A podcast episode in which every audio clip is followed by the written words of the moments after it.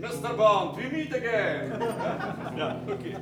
Witamy w kolejnym odcinku podcastu James Bond Team.pl. Marcin Tadera, jamesbond.org.pl Przemek Bartnik, jamesbond.com.pl.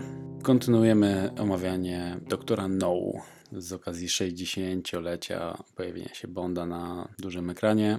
W ostatnim odcinku skończyliśmy na momencie, w którym 007 udał się na lotnisko i przyleciał na Jamajkę. Lądujemy na Kingston. I właściwie już w pierwszej scenie na tym lotnisku widzimy, że James Bond jest obserwowany. Na razie nie wiemy przez kogo, możemy się jedynie domyślać. Ale na pewno wiemy, że ma fascynujące okulary. Aha, tak.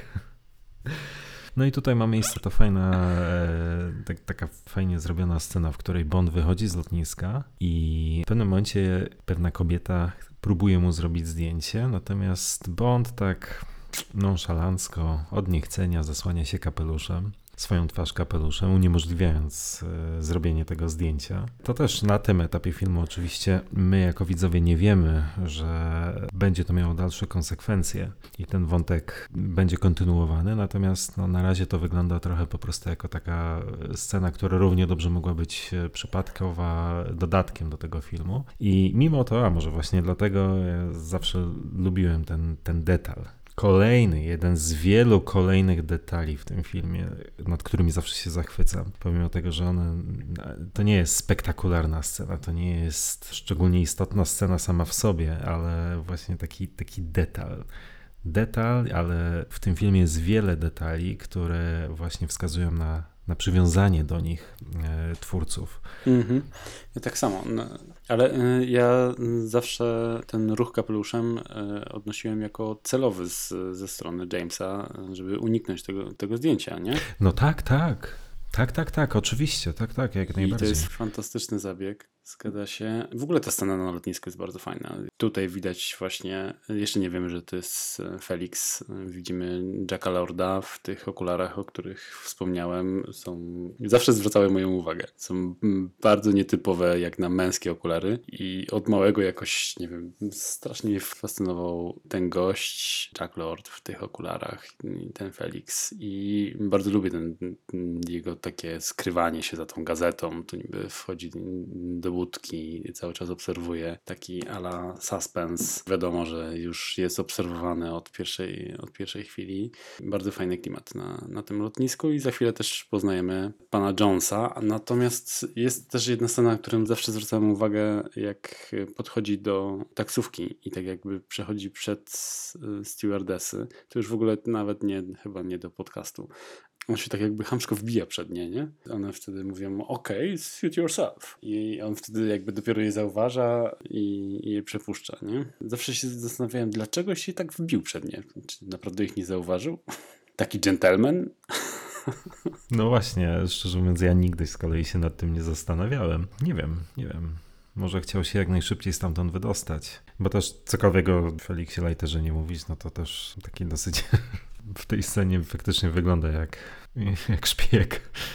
Dosyć mocno wyróżnia się z tłumu, tak więc no, nie wiem, no myślę, że Bond być może już sobie zdawał sprawę z tego, że jest obserwowany. James przepuszcza dwie stewardessy przy taksówce i okazuje się, że e, czeka na niego szofer, niejaki pan Jones, który został rzekomo wysłany z domu gubernatora. James jest od razu mm, podejrzliwy i prosi o wrzucenie walizek e, do samochodu, a sam udaje się do budki telefonicznej potwierdzić, czy kierowca został wysłany, czy, czy nie, rzeczywiście, z domu gubernatora. I też lubię tą scenę, bo tam jest taki charakterystyczny, fajny uśmiech, jakby James od razu wiedział, domyślał się, że to jest ktoś podstawiony nie przez gubernatora i jak się dowiaduje, e, że jego podejrzenia zostają potwierdzone, to od razu jest taki złowieszczy uśmiech zapowiadający konfrontację, która ma nadejść. Tak jest, no Bond w tym momencie już wie, że to jest e, pułapka, ale świadomie podejmuje e, grę, licząc zapewne, że uda mu się dowiedzieć czegoś więcej na temat przeciwników. To jest fajne, jak najbardziej. Podobnie jak cała następna scena, czyli tej podróży e, samochodem e, i potem pościgu samochodowego, ponieważ Jones w pewnym momencie zwraca Bondowi uwagę na to, że chyba są śledzeni,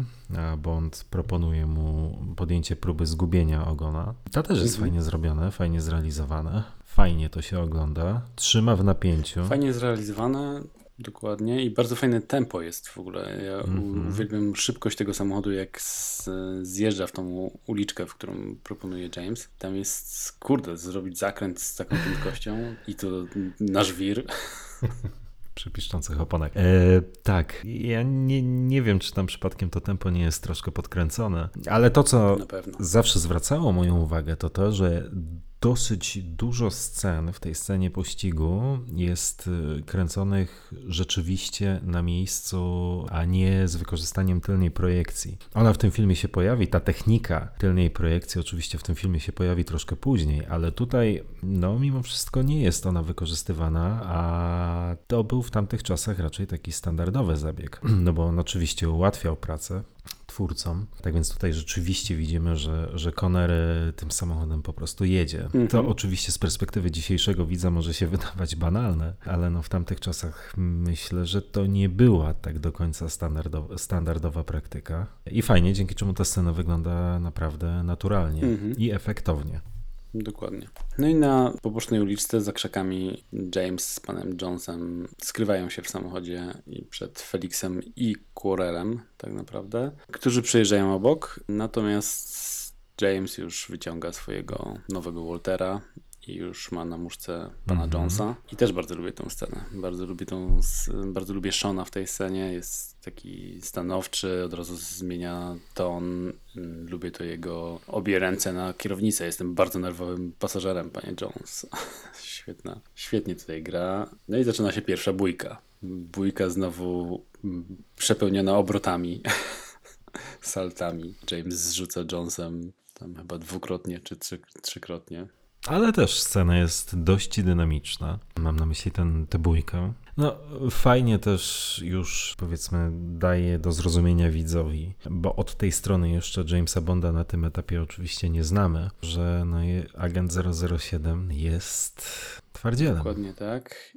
I tutaj z Jonesem sobie radzi bez najmniejszego problemu. Bez najmniejszego problemu, tak.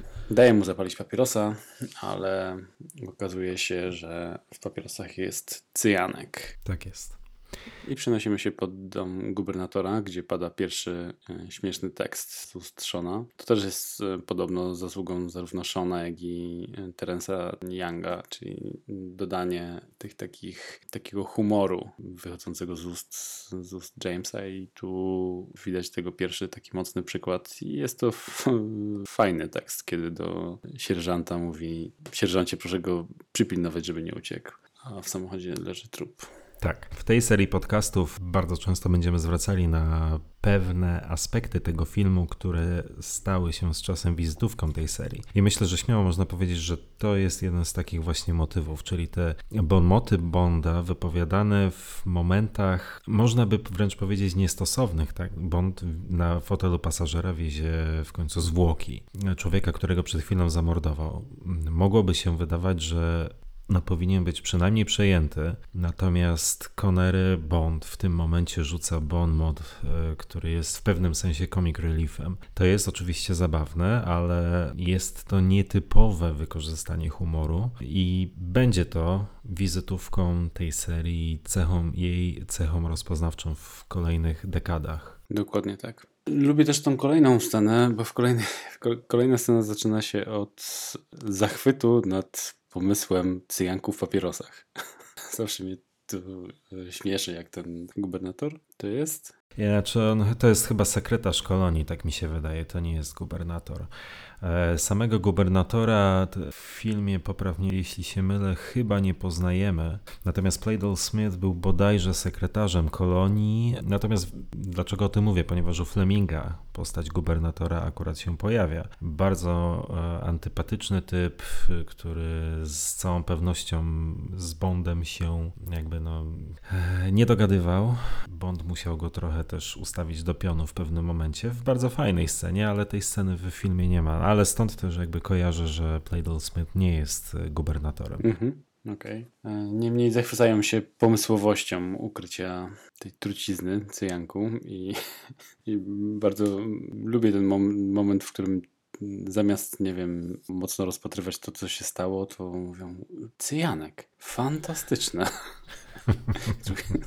Dokładnie zawsze śmieszy i bardzo mi się to podoba. No, ale scena jest też o tyle istotna, że mm, w tej scenie, ponieważ tam jeszcze bodajże komisarz policji chyba e, uczestniczy w rozmowie Bonda z e, Playdell Smithem, tak więc oni naprowadzają go w tym momencie na partnerów e, do Bridge'a Strangwaysa.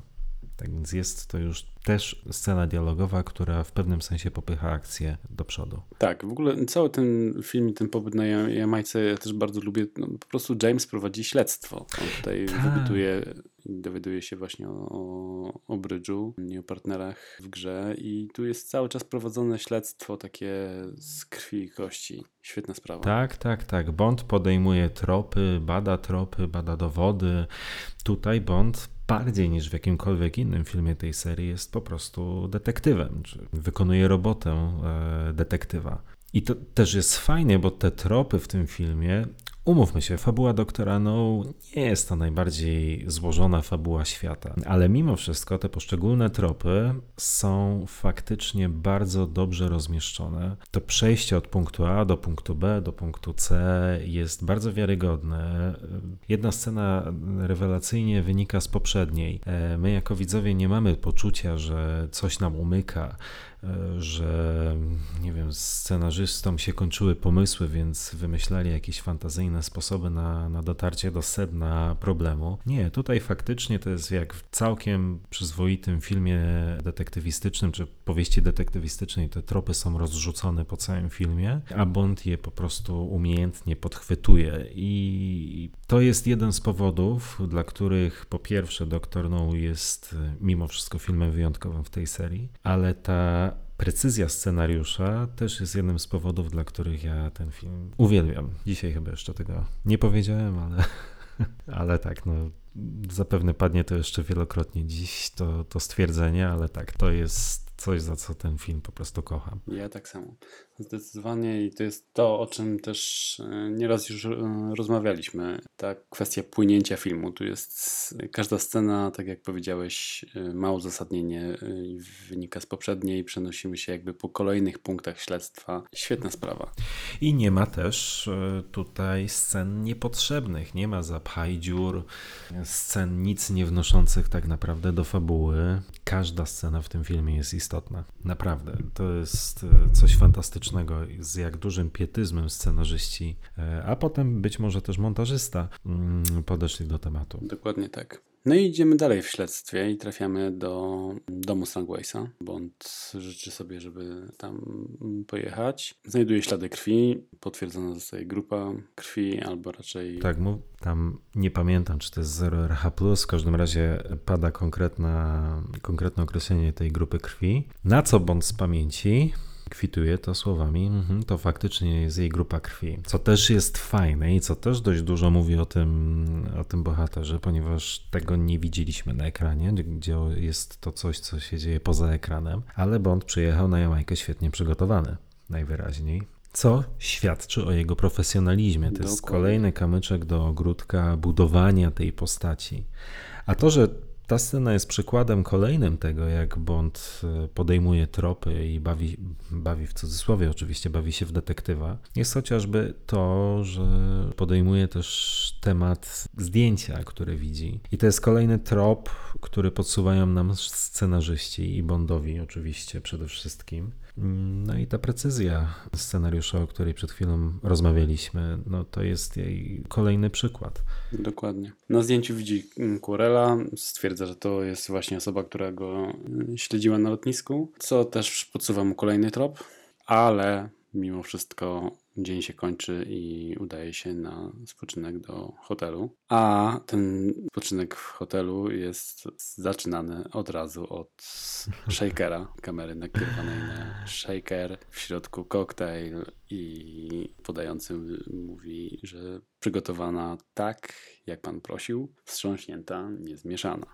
Też bardzo lubię tę scenę. No i wódka martini. Dokładnie. Mój Boże, no z czego seria o Jamesie Bondzie jest znana?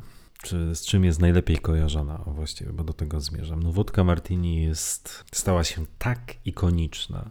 Kolejna fascynująca rzecz, jak taki detal potrafi stać się kultowy. Ale to być może jest ten sam powód, co jak rozmawialiśmy w jednym z poprzednich odcinków Walter PPK, właśnie dlatego, że Bond nie pije po prostu drinka. On pije wódkę martini. To jest coś, myślę, co jest tak charakterystyczne i tak zapada w pamięć, że gdyby Bond tutaj po prostu sobie zamówił koktajl, pewnie wszyscy, by, nikt by nie zwrócił na to uwagę, uwagi. Ale ponieważ no, wódka martini jest tak nierozerwalnie teraz związana z serią, być może właśnie dlatego, że zdecydowano się na konkretną koktajl o konkretnej nazwie. A inna sprawa, że to jest po prostu rewelacyjny koktajl. Dokładnie. Swoją drogą, ja też, bo ja nie pamiętam, czy w Doktorze No Bond zamawia wódkę martini, czy nie, ale gdzieś ostatnio wyczytałem, nawet już nie pamiętam gdzie, że to, że w filmie jest wódka martini, jest zasługą, jeśli można tak powiedzieć, Smirnowa, bo Smirnow, no, product placement Smirnowa w tym filmie jednak jest widoczny i Smirnow nie życzył sobie, żeby w koktajlu, który będzie przygotowywany, żeby był również wspomniany gin. Bo jak wiemy, jednym ze składników koktajlu Vesper jest właśnie mm-hmm. gin. Tak więc no postawi... Nawet post... jest go więcej niż wódki, mm-hmm. więc nie, nie, dziwię się, że Smirnow protestował w takim razie. Mm-hmm. No, tak więc postawiono na prostotę. No, co się opłaciło? Zdecydowanie tak. To jest kolejny ikoniczny e, fragment filmu, ikoniczny element serii. Mówiliśmy wcześniej o Walterze PPK, teraz Wódka Martini. To jest coś, co definiuje naszą postać i będzie się powtarzało już zawsze w serii. No i Smirnow, tak jak powiedziałeś, tutaj ta butelka jest bardzo widoczna w kilku scenach zresztą. Bond tutaj faktycznie nie zamawia ni, ni wstrząśniętego, niezmieszanego, tylko dostaje jakby od razu. I chyba w, dopiero, kiedy on dopiero pierwszy raz zamawia, nawet nie wiem czy w Goldfingerze, czy dopiero w Thunderballu, bo na pewno w Pozdrowieniach z Rosji też nie, e, w Goldfingerze chyba dostaje e, w samolocie, albo prosi w samolocie o to, chociaż nie wiem, dobra, fuck it. A teraz mi zagiąłeś, bo w Goldfingerze chyba w książce po raz pierwszy pojawia się w ogóle wódka martini, ale w, nazwana z, jakby wprost. Nie wiem, wiesz co, nie pamiętam, nie kojarzę. Mhm. Chyba powinniśmy to wiedzieć. Dokładnie, dlatego to wytniemy. Nie będziemy się to ośmieszać na 24 odcinku podcastu. Nie ma takiej możliwości. Mogliśmy tego nie wiedzieć na pierwszym. Dobrze. E, jedno tylko muszę zapytać jeszcze, e, zanim będę dalej udawał profesjonalistę, e, to już w tej scenie są zabezpieczenia? On bierze łyka i zaczyna robić zabezpieczenia, tak. nie? Okay. Tak. Mhm, Dobrze. Mhm, mhm. Ja tylko chciałem powiedzieć, że właśnie sobie narobiłem strasznego apetytu na wódkę Ja Martini. tak samo. Ale chyba nie mam lodu. A ja o dziwo nie mam ani wódki, ani martini, ale mam lód.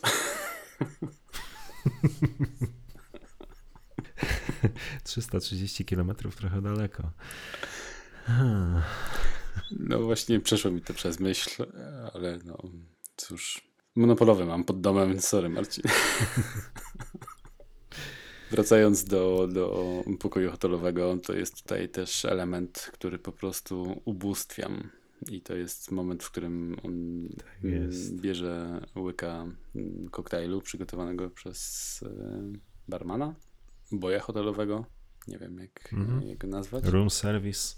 Room service, dokładnie. Zamyka drzwi za nim i e, zaczyna swoje standardowe jak sądzę, szpiegowskie e, przygotowania i zabezpieczenie na walizce w postaci posypania talku, proszku, żeby były widoczne odciski palców, jeżeli ktoś będzie chciało się do niej dostać i kolejny fantastyczny po prostu motyw, czyli wyrwanie włosa i na ślinę, przyklejenie na drzwiach szafy. To jest coś, co po prostu od zawsze, od małego mnie to fascynowało. Zawsze uwielbiałem tą scenę i do tej pory uwielbiam to Tak. takie drobne, profesjonalne, rutynowe przygotowania szpiega. Tak. No to jest jeszcze ten moment w serii, w który ja uwielbiam oczywiście, w którym nie silono się na fantazyjne rozwiązania prostych problemów. Pewnie, że oczywiście ani jedno, ani drugie zabezpieczenie to nie jest pewnie coś, na co byłby w stanie się złapać ktoś pokroju Jamesa Bonda. Natomiast no, ta prostota to jest coś fantastycznego. Bo mówię to, to o tym oczywiście, że to jeszcze nie jest etap gadżetów wymyślnych, jakichś niestworzonych rozwiązań, wymyślania, nie wiem, koła na nowo. Tutaj po prostu te takie proste środki, skuteczne, mniej lub bardziej, ok, ale, ale świadczące o takiej zaradności e, Bonda jako tajnego agenta, a nie szpiega, którego z opresji ratują gadżety. To jest moment serii, który ja no nie chcę po raz kolejny powiedzieć uwielbiam, ale, ale uwielbiam. Ja tak samo, dokładnie. Jeszcze teraz ym, przypomina mi się, tak abstrahując od serii bondowskiej, y, Mission Impossible 1 i to, to jest też y, taki fragment na samym początku filmu, który bardzo lubię, jak Ethan Hunt y, tłucze żarówkę i wkłada szkło pod wycieraczkę na samym początku filmu zresztą, nie? I to jest też taki jeden z, z takich motywów właśnie, który w filmach bardzo lubię przez to, że polubiłem to od razu na samym początku w Bondzie, to gdziekolwiek coś takiego się pojawia, to od razu przypomina się mi się Dr. No i ta właśnie scena i no coś fantastycznego. I jeszcze jedna rzecz, o której koniecznie muszę wspomnieć, to e, nie byłbym sobą, gdybym nie powiedział, że Sean Connery tutaj zajebiście wygląda w tym garniturze. Jest świetny ten garnitur, świetnie skrojony. Ma takie dosyć jak na te czasy, wtedy modne, takie bardzo wysokie spodnie. Wysoki, Wysoki stan. stan, tak. Ale bardzo dobrze wygląda, świetny krawat, świetna marynarka. Ja uwielbiam ten outfit. Mm, Nie. To znaczy tak, no z pewnością w czasach, w których ten film powstawał, musiał robić wrażenie, ale zaręczam ci, że nie wyszedłbyś w tym czymś takim dzisiaj z domu między ludzi. No, chyba mnie nie znasz. A, a jakby ci posłuchał Anthony Sinclair, to byłby na ciebie To zły. może inaczej, nie powinieneś wychodzić w czymś takim z domu w dzisiejszych czasach. Zrobisz, jak uważasz. Ale nie, no na pewno no, wygląda efektownie. Przez pryzmat oczywiście czasów, w których film powstawał, zgadza się. Kolejnej scenie Bond spotyka się z partnerami do brydża, mm, z którymi grywał w brydża Strangways w klubie Queen's Club. Ta krótka rozmowa przede wszystkim naprowadza go na trop Querela, jeśli mnie pamięć nie myli, ponieważ wskazują mu bodajże właśnie Querela jako na tego, z którym Strangways się kontaktował. I tu pada jego pierwsze największe podejrzenie i od razu udaje się za tym tropem i lecimy poznać Querela. Lecimy poznać Querela. Querela, który jest postacią niezwykle ważną. Mm, Nie wiem, czy to jest dobry moment, żeby nawiązać do tego, jak skończę, ale chyba, chyba musimy. Quarrel jest e, postacią bardzo, bardzo ważną w tym filmie, ponieważ to jest archetyp postaci, która będzie się przejawiała w bardzo wielu filmach tej serii. To jest e, postać, która się wpisuje w ten archetyp, e, często nazywany sacrificial lamb, czyli baranek ofiarny. To są z reguły pozytywne postaci, które pomagają Bondowi, a w konsekwencji czego giną. Nie inaczej będzie z Quarrelem, oczywiście. Natomiast no, mówię o tym dlatego już w tym momencie, żeby, żebyśmy mieli świadomość tego, że to nie jest przypadkowa postać, czy nie jest to kolejna postać, jedna z wielu postaci, która się pojawia na ekranie. On ma bardzo konkretną rolę do odegrania w tym filmie. Jest to swoisty przewodnik Bonda, który mu pomaga na kolejnych etapach, czy na jednym z etapów podróży przez scenariusz, ale no, okupuje to oczywiście śmiercią. Mhm, dokładnie. I to jest y, kolejna z tych postaci, które od razu da się lubić. Tak, tak, nie, tak, Nie tak, wiem, tak, czy jest ktoś, tak. kto nie lubi Querela. To jest strasznie sympatyczna postać i widzowi jest smutno, jak kończy. Quarrel w tej scenie bardzo fajnie zbywa Bonda, który z całą pewnością na tym etapie jeszcze nie osiąga swojego celu. Uwielbiam tego, ten jego tekst, kiedy James się przedstawia jako e, przyjaciel mm, komandora Strangwaysa, a Quarrel mówi, o to fajnie, lubię Ludzi, tak, ludzi, którzy są przyjaciółmi innych. Świetny tekst. Tak, tak więc zbywa go tak dosyć e, no, obcesowo. Dokładnie. Ale nic, to Bond nie zraża się i podąża za Kurelem do baru prowadzonego przez niejakiego Pasfellera. Dokładnie. Jeszcze jedno tylko o Kurelu. Kurela gra John Kitzmiller i ja szczerze mówiąc chyba nie widziałem z nim e, żadnego innego filmu, natomiast on jest między innymi laureatem Złotej Palmy za film Dolina Pokoju, film wojenny. I Co to ty jest powiesz? e, rzecz, która mnie zaskoczyła. Zagrał w 1956 roku e, w tym filmie i dostał e, Złotą Palmę. Co szczerze mówiąc, jak na czarnoskórego aktora w tamtych czasach, to kurde, aż się dziwię, że tego nie wiedziałem. Mhm. Nie miałem zielonego pojęcia, jestem w bardzo, bardzo ciężkim szoku w tej chwili. No tym bardziej, że on tutaj taki, taką przyjął manierę aktorską raczej. Nigdy nie myślałem o nim jako aktorze, który ma jakiś szczególny, szczególny talent. I dlatego no jestem, aż, aż nie wiem co powiedzieć. Tak, no to też mało wymagająca rola. Nie, Mało pewnie, oczywiście, pełna rola zgoda, pod ale względem aktorskim, ale też w życiu bym nie przypuszczał, że to jest gość, który taką nagrodę wygrał 6 lat wcześniej. tak. No, szok, szok. Bond nadal próbuje wydobyć informacje od Quarrela. No, tym razem musi mierzyć się również z samym Posfelerem, czyli właścicielem tego baru, o którym przed chwilą rozmawialiśmy, który, jak to określa Quarrel, on się mocował z aligatorami, z krokodylami, Tak. Z aligatorami. A mimo to Bond, no, bez jakiegoś szczególnego wysiłku udaje mu się go obezwładnić, co też pewnie o czymś świadczy. No i w tym momencie już poznajemy Felixa Leitera, tak oficjalnie poznajemy Felixa Leitera. No teraz w tym momencie już się dowiadujemy, że postać, którą widzieliśmy w pierwszych scenach na rozgrywających się na Jamajce na lotnisku, to jest jednak pozytywna postać. Postać agenta CIA, Felixa Leitera, który uprzedzając oczywiście fakty, będzie jedną, czy w powieściach, w powieściowym kanonie Fleminga był jedną z najważniejszych postaci, jednym z najbliższych przyjaciół Jamesa Bonda. W filmach myślę, że trochę niedoceniano postacią był, która chyba nie miała tyle miejsca, ile, na ile zasługiwała przynajmniej patrząc przez pryzmat powieści. No ale w pierwszym filmie serii się pojawiła i to w osobie Jacka Lorda. Dokładnie. Jak, jak Felix w wykonaniu Jacka Lorda dla ciebie? Hmm. Jack Lord, y, może zacznijmy od tego. Jack Lord nie powrócił do tej postaci, chyba nie dlatego, że nie miał, nie miał takiej możliwości, tylko poprawnie, jeśli się nie mylę, ja myślę, że Lord chyba miał trochę zbyt wygórowane oczekiwania od producentów. Dokładnie tak. Wydaje mi się, że jego ambicją było to, żeby postać Lightera była trochę bardziej wyeksponowana. Myślę, że chciał być, żeby jego postać była taka bardziej partnerska, czy na mniej więcej zbliżonym poziomie istotności, co sam James Bond, na co nikt nie przystał i chyba właśnie z tego powodu zrezygnował ze współpracy, czy zrezygnowano ze współpracy, z wzajemnej współpracy. No a sam Jack Lord. Jacka Lorda bardzo lubię ale chyba nie jest to mój ulubiony Felix Leiter.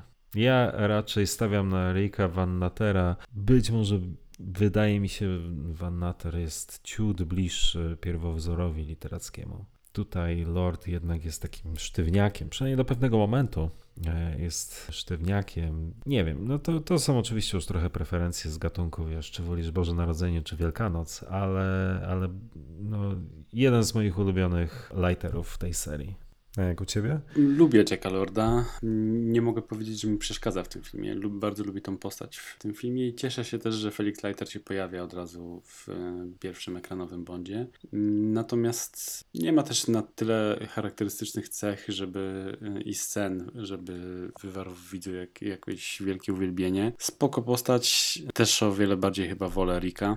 Natomiast nie, nie narzekam.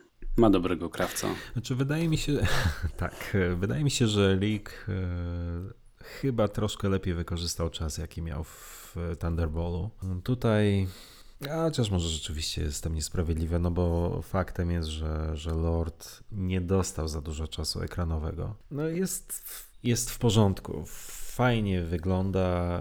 Oni przede wszystkim też fizjonomią do siebie pasują. Są takie bardzo zbliżone sylwetki mają, są w mniej więcej podobnym wieku, co akurat nie jest bez znaczenia, mhm, zwłaszcza w mhm, kontekście, mhm.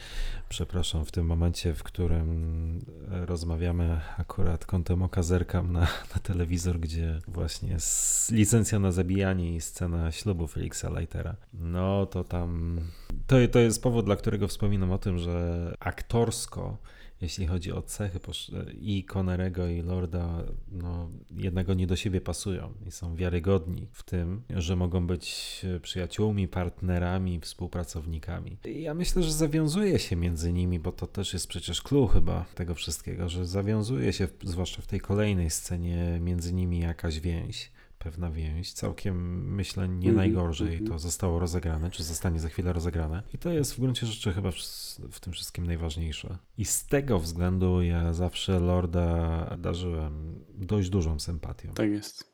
Przenosimy się do kolejnej sceny i to już jest wieczorna impreza w klubie Pusfelera. I tu jest jeden fragment, o którym muszę, po prostu muszę wspomnieć. Nie wiem, czy na to zwracasz uwagę. Ja za każdym razem od pierwszego seansu chyba.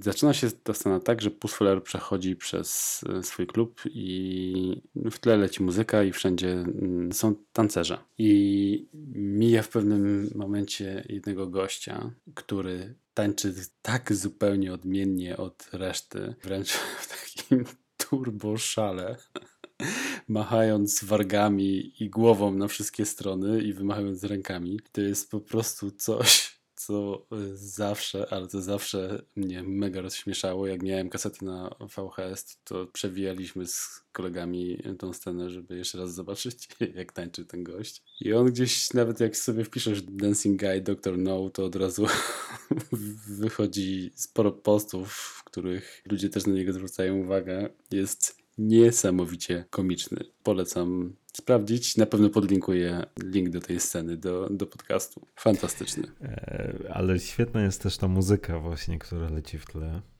Taka bardzo no idealnie wpisująca się w klimat Karaibów, wieczornej imprezy na Karaibach. Po prostu rewelacja. Dokładnie tak.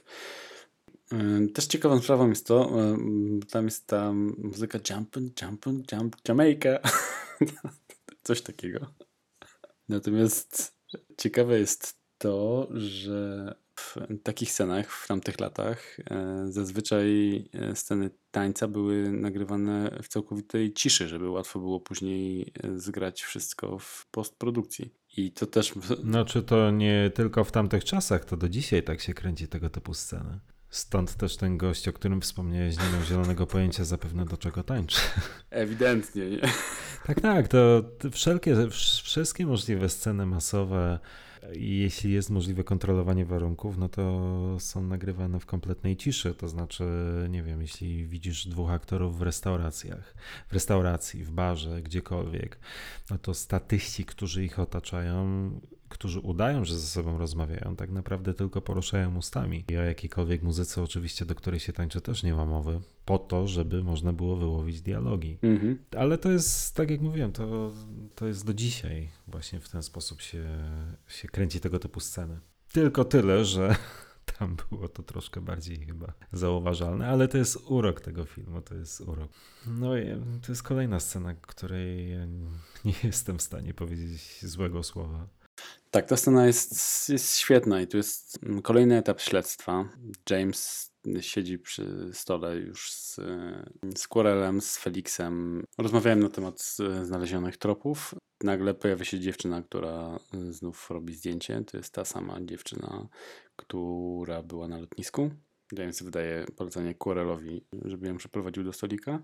Quirrell robi to w dosyć podstępny i stanowczy, stanowczy sposób, wykręcając tak, rękę, tak, tak. Do, do stolika. To też jest fajna scena. Świetnie. James fajnie ją wypytuje. Lubię jak wyciąga film z aparatu, y, sprawdza te zdjęcia.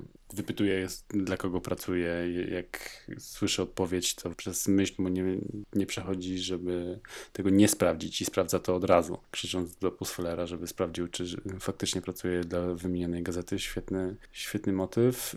No i też bardzo lubię tą taką tak w miarę brutalną scenę, w której dziewczyna za nic nie chce zdradzić, dla kogo pracuje i rozbija e, żarówkę i tnie Quarela po policzku. Co prawda, jak byłem młodszy, to w ogóle nigdy nie myślałem, że to jest żarówka. Zawsze myślałem, że ona bierze lód.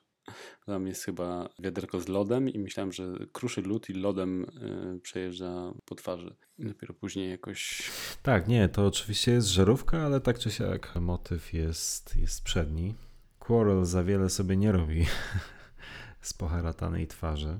Ale to jest e, też o tyle istotna scena, co zresztą Bond e, nie omieszka później skwitować, ponieważ ta dziewczyna, o której mówisz, czyli Annabel Chung, e, no jest kolejną postacią, która, kolejną osobą, którą spotyka Bond, która za nic w świecie nie chce zdradzić, dla kogo pracuje. I jest w stanie, tak jak w przypadku pana Jonesa, e, popełnić samobójstwo, czy tak jak w przypadku właśnie panny Chung, dać sobie złamać rękę, ale nie chce, nie chce mówić. No Co fajnie też buduje też oczywiście... jakby tak. kontekst postaci doktora tak. No, tak? I to, jest, to są świetne motywy i mm -hmm. takie nadal tajemnicze budujące grozę wokół tej postaci. Dokładnie. Świetny sposób na budowanie postaci czarnego charakteru, ponieważ minie jeszcze mnóstwo czasu, zanim w ogóle go zobaczymy po raz pierwszy na ekranie, a mimo to wiemy już o nim całkiem dużo i myślę, że widz w tym momencie już też wczuwa się w ten suspens i tę, tę grozę, która towarzyszy tej postaci. Mhm. Dokładnie tak. I tutaj też bardzo lubię e, końcówkę tej, tej sceny, kiedy James wypytuje właśnie o krapki i dowiaduje się od Felixa o tej wyspie i o właścicielu. I tak naprawdę w tej scenie właśnie pada, czy wiemy coś więcej o tym chińskim dżentelmenie. I Felix odpowiada nie za dużo poza jego nazwiskiem. Doctor No. Jest znowu to takie fajne przejście do, do innej sceny, fajna muzyka i cały czas ta wisząca w powietrzu tajemniczość. Super. I mamy teraz nieudany zamach trzech ślepych myszek. Taksówka ratuje Jamesa. James wchodzi do hotelu to jest bardzo krótka scena, tam chyba niewiele więcej się dzieje z tego co pamiętam. Ale no, scena jest mm, bardzo króciutka, bo tak jak słusznie zauważyłeś, to jest nieudana próba zamachu, to znaczy mm, te same osoby, które zamordowały Strangwaysa, próbują teraz zas zastrzelić Bonda i płoszy ich przejeżdżający samochód. Natomiast e, sama scena dla rozwoju fabuły nie ma żadnego znaczenia, natomiast dla nas, jako dla widzów, jest to tyle istotna, że wiemy już w tym momencie, że Bond jest w niebezpieczeństwie, śmiertelnym niebezpieczeństwie. No i ktoś go wziął sobie na cel. Znaczy ktoś, no wiemy oczywiście już, że to jest doktor No, ale, ale został wzięty na cel. Co też jest kolejnym elementem budującym suspens tego filmu. W poprzedniej scenie nie wspomnieliśmy o tym, że James dowiaduje się od Quarrella, że Strangways interesował się krapki i pobrał próbki i w taki, w taki sposób trafia na Denta, do którego udaje się do jego laboratorium, chociaż jeszcze też jest jedna rzecz, o której nie wspomnieliśmy, bo w domu Strangwaysa na samym początku też znajduje rachunek z laboratorium tak. Denta. Tak, tak. Tak więc przenosimy się do biura, biura, laboratorium, gabinetu e, profesora Denta. Bond bodajże przedstawia mu rachunek, który wystawił dla Strangwaysa. Dent próbuje zbyć Bonda, twierdząc, że Strangways owszem przekazał mu próbki skał do analizy, ale nie było to nic szczególnie e, istotnego ani nic nadzwyczajnego. To też jest dość istotne dla rozwoju fabuły, te zapewnienia. Dokładnie. I bardzo lubię też grę Shona w tej scenie i grę Jamesa tak naprawdę, bo James tutaj tak bardzo mimiką pokazuje, że nie dowierza w to, co słyszy. Lubię tutaj sposób rozegrania tego dialogu przez, przez Jamesa i uwielbiam pod koniec tej rozmowy, jak już wychodzi i naraz się odwraca i, i mówi Oh, professor! Podchodzi i zabiera ten, ten rachunek i niech pan pozwoli. I to już też jest jakby odegrane specjalnie po to, żeby pokazać Dentowi, że no coś tutaj wiemy, że kręcisz stary. Świetna sprawa. Mhm. I zresztą jest w tym skuteczny, ponieważ przestra- ewidentnie przestraszony Dent wyrusza na krapki, łamiąc procedury. Najwyraźniej, znaczy dowiadujemy się z, z kolejnej sceny, że na krapki nie powinno się płynąć za dnia. Dent uważa, że informacja o Bondzie jest na tyle istotna, że powinien powiadomić doktora No niezwłocznie o tym. No i nawet rzuca hasło, że bierze to na siebie. Dobijamy do krapki. Widzimy już z góry jakby część bazy doktora No, jeszcze nie za dużo, ale szybko przenosimy się do pokoju, który jest kolejną wizytówką Kena Adama i kolejną wizytówką tego filmu i niesamowicie klimatycznym miejscem. Dokładnie, to jest scenografia. Scenografia w tej scenie jest tą, o której zaczęliśmy rozmawiać, kiedy wymienialiśmy nazwisko Kena Adama. To, co zrobił w tej scenie, nie wiem jakiego słowa użyć, majstersztyk. Majstersztyk. To jest chyba najdoskonalsza, najbardziej genialna w swojej prostocie scenografia. No bo tak, widzimy pokój, pomieszczenie, pokój dość duży. Elementem charakterystycznym tej scenografii jest świetlik w suficie, który rzuca też taki cień charakterystyczny na podłogę. To jest wow. I to jest, to jest niesamowite, bo to powiedziałeś właśnie prostocie, zdecydowanie tak, bo tutaj mamy dosłownie na palcach jednej ręki możemy wymienić e, rekwizyty, jakie się znajdują w tak. tym pokoju. Nie? To jest krzesło, to jest stół, jest świetlik, to krzesło jeszcze stoi na takim pode, e, podeście i to tyle. Natomiast tajemniczość tego miejsca, ta groza, która tutaj się buduje w tym, w tym pokoju i widać przerażonego Denta i za chwilę słychać ten głos z głośnika. Głos fantastyczny. tak. Uwielbiam sposób, w jaki mówi Dr. No. To jest właśnie coś, za co uwielbiam tą postać i tego arcyłotra, wroga. To jest jeden z moich ulubionych antagonistów i naprawdę to jest fenomenalna scena. Jest też świetnie nagrana, bo jest w idealnym kącie jakby położona kamera e, na zbliżeniu, jak się później okazuje, bo w momencie, kiedy e, Dent wstaje z krzesła i idzie w stronę stołu, to kamera się oddala i pokazuje, że tutaj w tym pokoju jeszcze mamy coś i jest to stół, a na stole leży klatka z pająkiem, z czarną wdową. Mm, świetny klimat, no fantastyczny po prostu. Wydaje mi się, że to jest tarantula. E, tak, klimat tej sceny to, to, jest, to jest coś fantastycznego. Ten respekt, który zaczynaliśmy czuć, jak my jako widzowie względem doktora No, z uwagi na grozę, jaką wzbudzał w, czy w Panu Jonesie, czy w Annabelle Chung, tutaj wręcz wylewa się z tej sceny. To, to jest rewelacja, ton głosu, jakim on rozmawia z profesorem Dentem. No, coś fantastycznego. Tak, to jest. To jest Mistrzostwo Świata. Pod każdym możliwym względem to jest Mistrzostwo Świata. Dokładnie. Dokładnie. Jeszcze Mm, ten głos, o którym jeszcze wspominaliśmy, to jest, ja uwielbiam po prostu w tej scenie, kiedy widać tą klatkę z e, tarantulą i Dent taki przerażony podchodzi do niej tak z, takim obrzydzeniem podnosi, a z głośnika tylko słychać tonight. Fantastyczne. No, wiadomo o co chodzi. Bond musi zginąć. Tak, ale ten głos rzeczywiście jest fascynujący. Mówi takim nieznoszącym sprzeciwu tonem, ale jednocześnie niesamowicie spokojnie. I mimo to, a może właśnie dlatego wzbudza niesamowity strach u profesora Denta, bo ten nie potrafi, nie może ukryć tego, że jest tak naprawdę przerażony konfrontacją czy rozmową z osobą, dla której pracuje. Mhm. Dokładnie i to jeszcze bardziej podkreśla demoniczność tej postaci i to jest świetne. Świetne. Pokój to tylko i wyłącznie jeszcze podkręca.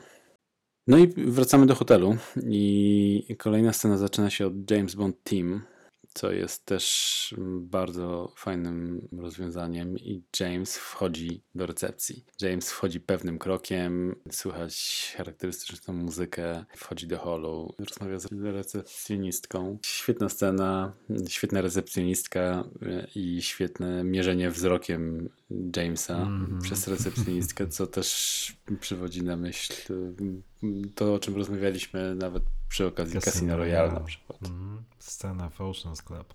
Dokładnie. Ale tak, ale nie da się tego mm, nie zauważyć tak. faktycznie oglądając ten film. Tak podobne w swoim wyrazie oczywiście są te sceny. Mm.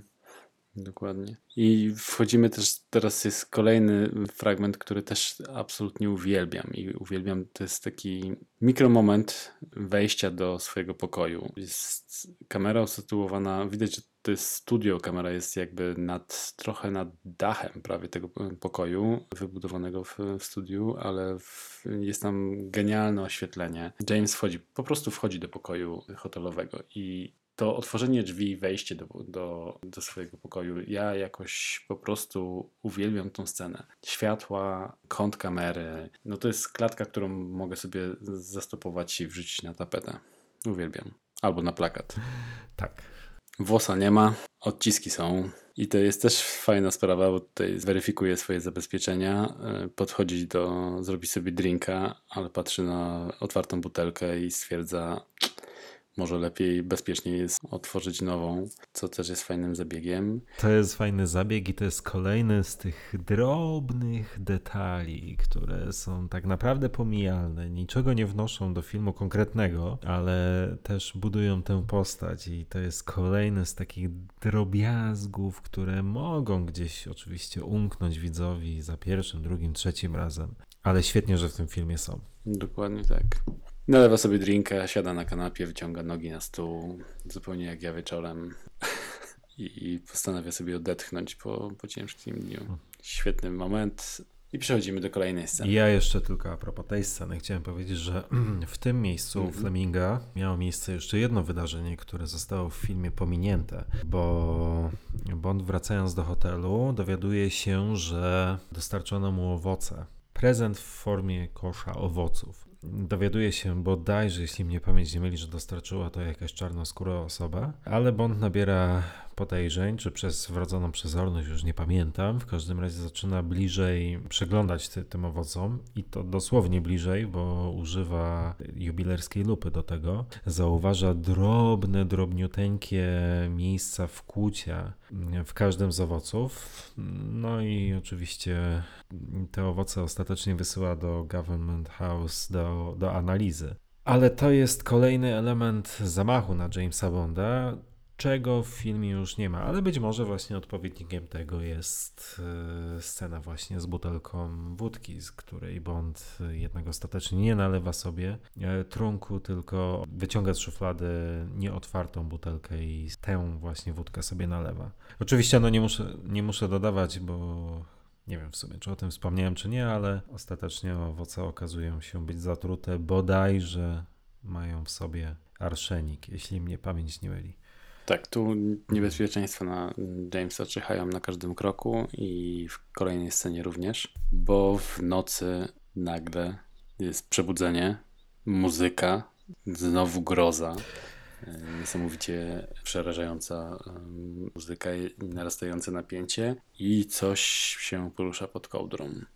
Pot na czole od razu Jamesa, muzyka narasta i widzimy, my już jako widzowie wiemy co to jest Spod kołdry wyłania się pająk, idzie po szybie.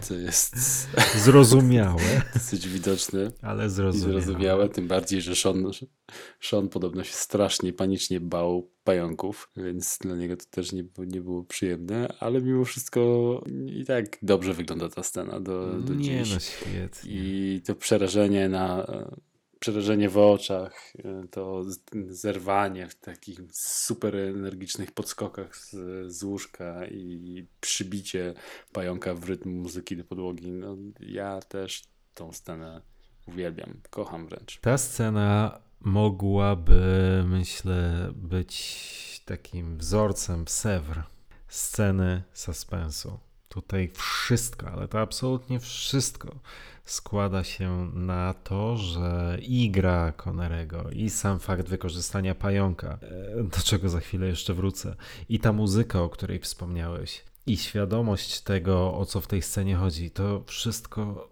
to znów jest stosunkowo prosta scena, e, prostymi środkami nagrana, ale napięcie, jakie towarzyszy nam, widzom, no i głównemu bohaterowi oczywiście jest wręcz namacalne i ta, ta scena, tak jak już wspomniałem, to mógłby być wzorzec w Sewr, jeśli chodzi o sceny suspensu w filmie, jakimkolwiek filmie.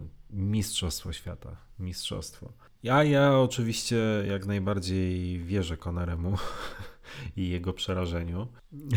Pomimo tego, że to jest faktycznie to jest tarantula i e, no, dzisiaj nam się łatwo wymądrzać, bo tarantule co ciekawe, tarantule są generalnie dość przyjaznymi pająkami i z całą pewnością, nawet gdyby ugrodziły czy ugryzły, wstrzyknęły swój jad dorosłemu mężczyźnie, no to nie ma takiej możliwości, żeby zabiły czy zrobiły poważniejszą szkodę, krzywdę. Ale to oczywiście mi się jest łatwo wymądrzeć tutaj za mikrofonu, za komputera, bo gdybym był na miejscu Connerego, czy gdyby po mnie chodziła prawdziwa tarantula, to nie wiem, jakbym zareagował, ale myślę, że nie tak spokojnie jak Bond. Natomiast no to, to, to oczywiście mówię bardziej jako ciekawostkę, tak więc no w sumie można się zastanawiać, dlaczego, dlaczego rzeczywiście doktor No wybrał pająka, który w gruncie rzeczy nie jest jadowity. Znaczy jest jadowity jak każdy pająk, ale nie jest szczególnie niebezpieczny. Ja to oczywiście jest, mówię teraz pół żartem, pół serio, ja sobie zdaję sprawę z tego, że widzowie zwłaszcza w latach 60., to musiało robić ogromne wrażenie na widzach. Dziś, tak jak cały świat jest generalnie mniejszy, tak też my jesteśmy trochę bardziej jakby zaznajomieni pewnie z tymi zwierzętami egzotycznymi. I właśnie chyba zaczynam płynąć w bardzo niebezpiecznym kierunku i zrobi się to strasznie nudne, więc po prostu wytnij to, co przed chwilą powiedziałem. Natomiast nie, no masz zmierzam tylko do tego, że... rację, bo tarantula jest w tej chwili zwierzęciem domowym, więc to... Niemalże, tak, tak. Pewnie dlatego właśnie został wykorzystany ten pająk, ponieważ stosunkowo łatwo nad nim zapanować. On jest powolny, raczej taki właśnie przyjazny, więc... Ale pomimo, mimo wszystko jest to dużych rozmiarów pająk. Jest włochaty i generalnie jak każdy pająk jest obleśny. Tutaj przepraszam bardzo miłośników pająków, wiem, że tacy są, ale nie potrafię was zrozumieć do końca. I pewnie dlatego właśnie zdecydowano się na jego wykorzystanie, a mówię też o tym dlatego, że u Fleminga jest analogiczna scena, przy czym po Bondzie nie pełznie pająk, a skolopendra. To jest taki jeszcze bardziej obleśny V, który również jest jadowity, ale tak szczerze mówiąc, pewnie jest równie mało niebezpieczne dla, dla człowieka, dla dorosłego mężczyzny, zdrowego dorosłego mężczyzny jak tarantula.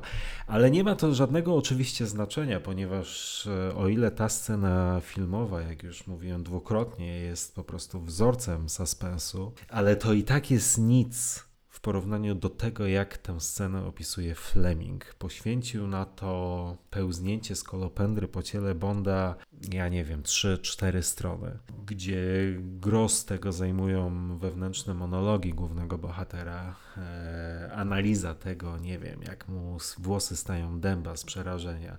No coś fantastycznego. To ta scena w książce, o ile w filmie jest genialna, o tyle w książce jest absolutnie perfekcyjna i to jest czysty, czysty Fleming, jak z czegoś tak odjechanego jest w stanie na czymś takim zbudować tak fenomenalną scenę i naprawdę y, polecam doktora No książkę, powieść doktora No, choćby dla tej jednej sceny, ponieważ tutaj Fleming jest absolutnie w swojej szczytowej formie na tych czterech stronach, opisując właśnie pełzną, pełzającą po ciele Bonda skolopendrę. I jeszcze jedna ciekawostka, skoro już się tak rozgadałem, to już zaraz zakończę, to już e, naprawdę obiecuję, że kończę ten wątek, ale tylko jeszcze jedna ciekawostka. O ile w powieści jest odpowiednik tej sceny, którą teraz omawiamy, czyli coś niefajnego pełznie po Bondzie, o tyle z tego co pamiętam, albo być może źle pamiętam, ale bardzo mocno mi się wydaje, że Fleming nie sugeruje nam w powieści, że ta skolopendra jest e, elementem zamachu doktora No na, na życie Jamesa Bonda. Czytelnicy chyba się nie dowiadują skąd się ten Wi znalazł w pokoju Bonda i raczej chyba myślę, że chodzi o to, że po prostu jest to element fauny i flory. Klimatu. I taki, Mhm. taki klimat Karaibów, ale nie przypominam sobie, żeby w powieści było sugerowane, że jest to celowy e, zabieg osób dybiących na, na jego życie. Co też jest w sumie fajne. No, w filmie wykorzystano motyw, trochę go zmodyfikowano, wyszło świetnie, tak więc kolejna scena, która jest. Jakiego użyć teraz słowa? Świetne już chyba było, genialna, było fantastyczna, było cudowna, rewelacyjna. O, może, może to.